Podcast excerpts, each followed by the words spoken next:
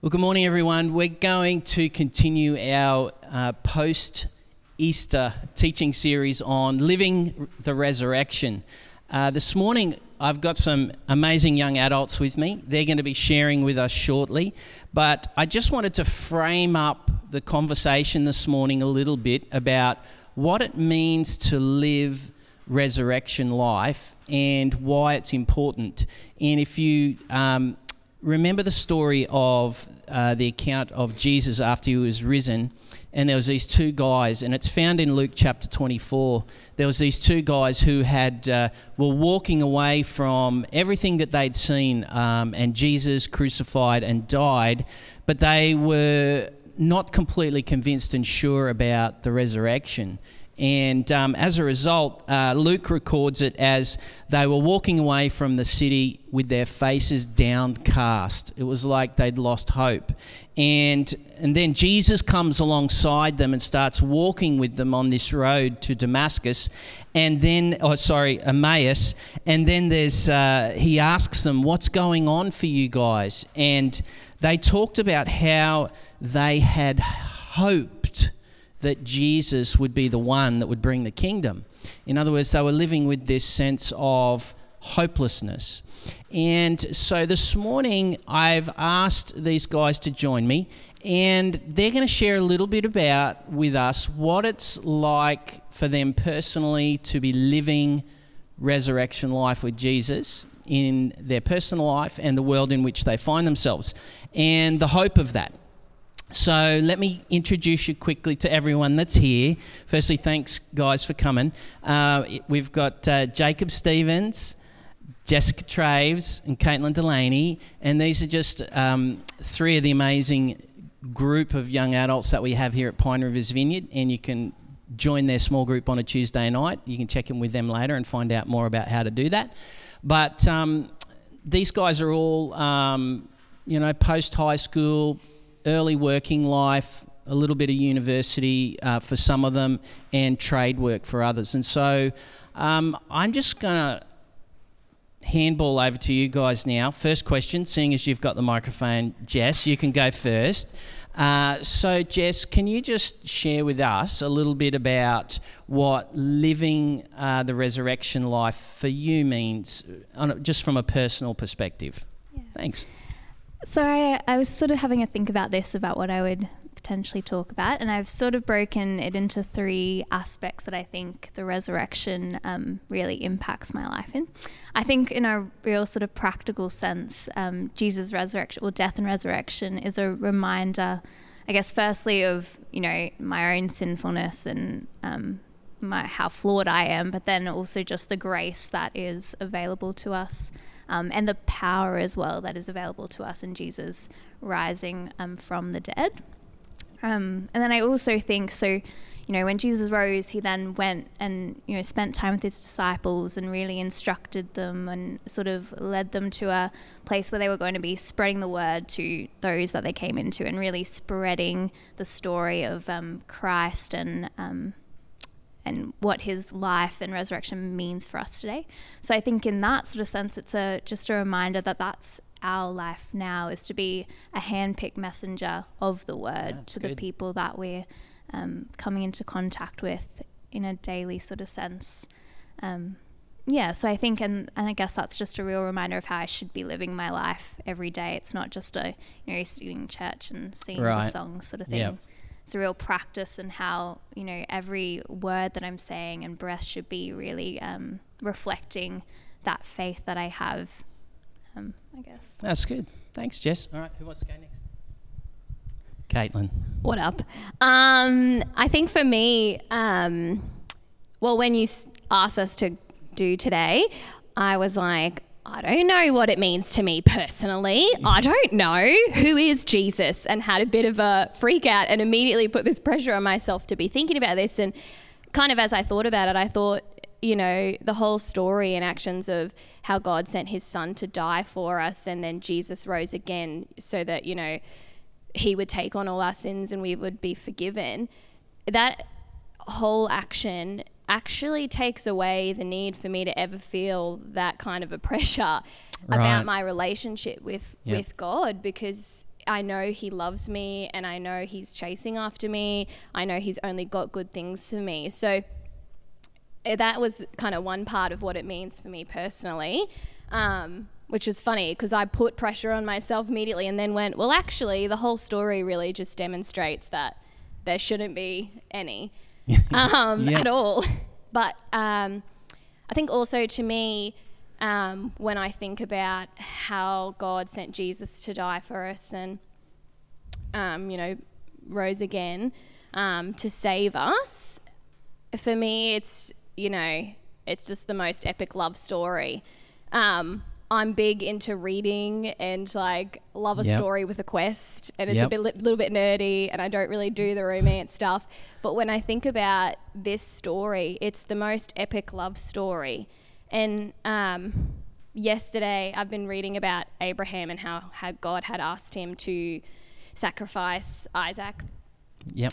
and then God said no and you know that was God demonstrating that he's not like all, all these other gods that had been in culture at the time that demanded of the people that they sacrifice their children Yeah. and he God demonstrated to Abraham and he said look no I I don't want you to do that that's not what I would ask as your God I'm not like that I love children my children and I value them Yeah. and I would never want you to sacrifice them and yet God asked that of himself with Right. Jesus Right. I just think it's so epic that he would want to do that because he loves me so much. Yep. Um, so it's quite, when I think about it, it's just quite amazing, really. That's great. Thanks, Kate. What about for you, Jake? I think for me, uh, it comes down to an aspect of confidence in that um, he literally died and then rose again for us. And he came back and said, Do my work for me. And so there's an aspect of authority that was given over to us. And so it just gives me a whole sense of confidence and real belief in myself that whatever he did on earth, I can partially do as well. Uh, like, yep. that's the authority given over. So there's a whole sense of confidence. That's great. I love it. So, you know, the resurrection of Jesus, the living Christ, he gives to us just a personal sense of life, authority, you know, um, purpose as well about our life, and this overarching story of the fact that God loves us in, in giving us a new life in, in the resurrection. So now let's just broaden this, you know, the context a little bit here. Let's talk now about like these guys that were on the road to Emmaus in Luke 24. They were all downcast and hopeless. Jesus comes and walks alongside them. Jesus has dinner with them, and as he's having dinner with them, all of a sudden they realize it's Jesus, the risen Christ. And then um, they the the fruit of that was all of a sudden these two guys were filled with hope and then they ran all the way back to the city to tell people it's true. God has risen jesus from from the dead. He's alive. And they couldn't help but want to share that with the world. So they were hopeless and now they're hope filled because of the risen, risen jesus so, when you're thinking about the world that you're living in, like right now, our COVID 19 realities, and even just generationally, the things that you've grown up in, the world that you're living in, um, let's just talk a little bit about how the risen Jesus brings hope to your world, what that looks like, how that's working out for you guys. So, who wants to kick off with that one? Do we want to go with you, you want to go, Jake? All right. Uh, I think it gives us a sense of freedom. Um, if we're, as you said, the disciples like ran back and started spreading the word and all that, it also affects us in this day and age. In that, if we are filled with hope, we've got freedom to go where we want. Uh, we ask God like, where should we go? What should we do? Type of thing. And it comes down to in this time as well, like even though we're stuck in quarantine, there is a sense of freedom to it, in that we get to choose and try and contribute more to community. Um, in that small groups can be created, in that we can connect online with each other still, and still have that freedom to be able to connect. Yep.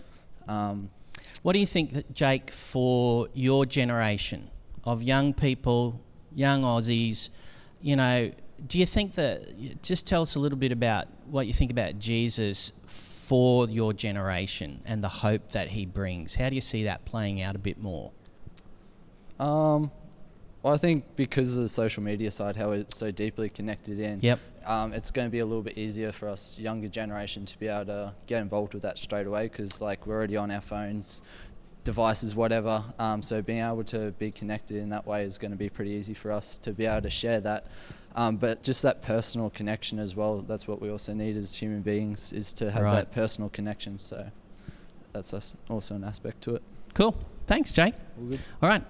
Jess? I think for me, like, uh, you know, Jesus says, Come to me, all those who are weary and burdened. And I think at the moment, so many people are worried and um, a bit exhausted, I guess, of all the news and just sort of the constant Right. on Yep. sort of um, what seems like a lot of bad news. And I think Yep. Jesus just really opens up a space for us to just, you know, kneel at his feet or come into his arms and be like, I can't do this by myself at the moment. Like, I need you here. And I think that's for every generation because I don't think, um, particularly in this season, I don't think it really s- misses any generation. I think Yep. everyone's got some sort of aspect of worry um, about some part of their life. So I think person or for you know personally and then just in a broader sense um, you know jesus is our great shepherd and Yeah. helper and i think this is a really um, great time i guess of highlighting that or for people to become a bit more aware of that that they have someone that they can run to um, and take shelter in i guess Yeah, that's good. So, Jess, just before you pass the microphone over to Caitlin, um, you've just done some studies in biomedical science, and now you're studying medicine. What you know, when you're thinking about your, um, you know, career that's on the way and developing, you know, like in being a doctor, um, what is, how is this going to influence? You think your life as a doctor going forward? Um, that's a great question. I think, like, I take so much joy, I guess, in what I see myself doing, in that I get to partner with Jesus in a healing sense, which I think Right. is so cool. Um, but I th- and I think this sort of uh, time, you know, when everyone's quite sort of aware of you know health and um, the medical professions and such, I think it's just a, a real time when medical professionals can really, I guess, step into that role in both a sort of practical sense in that you can really make people better Yep. um, in a physical sense, but then also just, you know, we get to, I guess, be a bit of a beacon of hope in a, a way to um, the public in that, you know, we are some people who can do something about what's going on Yep. um, in the physical. Um, so, but then I think that takes a bit more of like a spiritual, emotional role as well, in that you can really make people feel a bit more peace and, um, uh, I guess, just hope for that, you know, things will get better. Um, and that a peace sort of will come, Yep. which is exactly what God sort of wants for us, or God is For like the sure. great peace that we can find rest and um, hope in. So I think that's a really cool aspect going forward for me personally. That's great. Thanks, Jess. All right, Caitlin, you um, What's up? Tell us a little bit about your sense of Jesus, the resurrection, the hope of Him for the world in which you're living. Oh, sure. So not that big of a deal. Right. Um, well, when I think about hope, to me, I really equate that with comfort and peace, as Jess talked about. I think even as Christians who choose to have faith in Jesus, hope and hopelessness, it ebbs and flows Right. in your Yep. daily walk with Jesus because, you know, we're not living, you know, in heaven right now. We're, Yeah. you know, in a very different cultural space and even just living with who we are and how we naturally sin. So, um, even though that ebbs and fo- flows quite a lot, it really just brings a sense of comfort and peace. And I think, um, particularly for the younger generation, Mm-hmm. like we would all say, it's a huge honor that we get to help lead youth. And Mm-hmm. so for me, when I am having those hopelessness days, um, it's really just a privilege that we can come here to youth and on a night when we don't even think they're listening or interested in what we're saying or trying to teach them, Yep. they actually come alive with questions and they have the same hunger that burns in them as it does in everybody else. So I think that brings a lot of hope too. Good stuff. Yeah. So, Kate, just um, your your work life. Oh, yeah. You you work in HR. I do. I work in HR. HR. Uh, It's very exciting stuff. and um, just tell us a little bit about how, you know, the resurrected Jesus sort of informs your approach to your work and your work life. Oh, totally. Um, it's really interesting. I the organization where I work is very values driven, and they have a focus on helping um, vulnerable families and children, which is great because they have values that align with my own. And Yeah. um, but it's quite interesting, you know, the people who work within there don't have a faith behind them, and so I actually really enjoy, even in a really frustrating time, relating to people through Jesus and just trying to demonstrate grace all the time because Uh-huh. it's not something people accept expect to receive, particularly Right. in their Yep. workplace. Yep.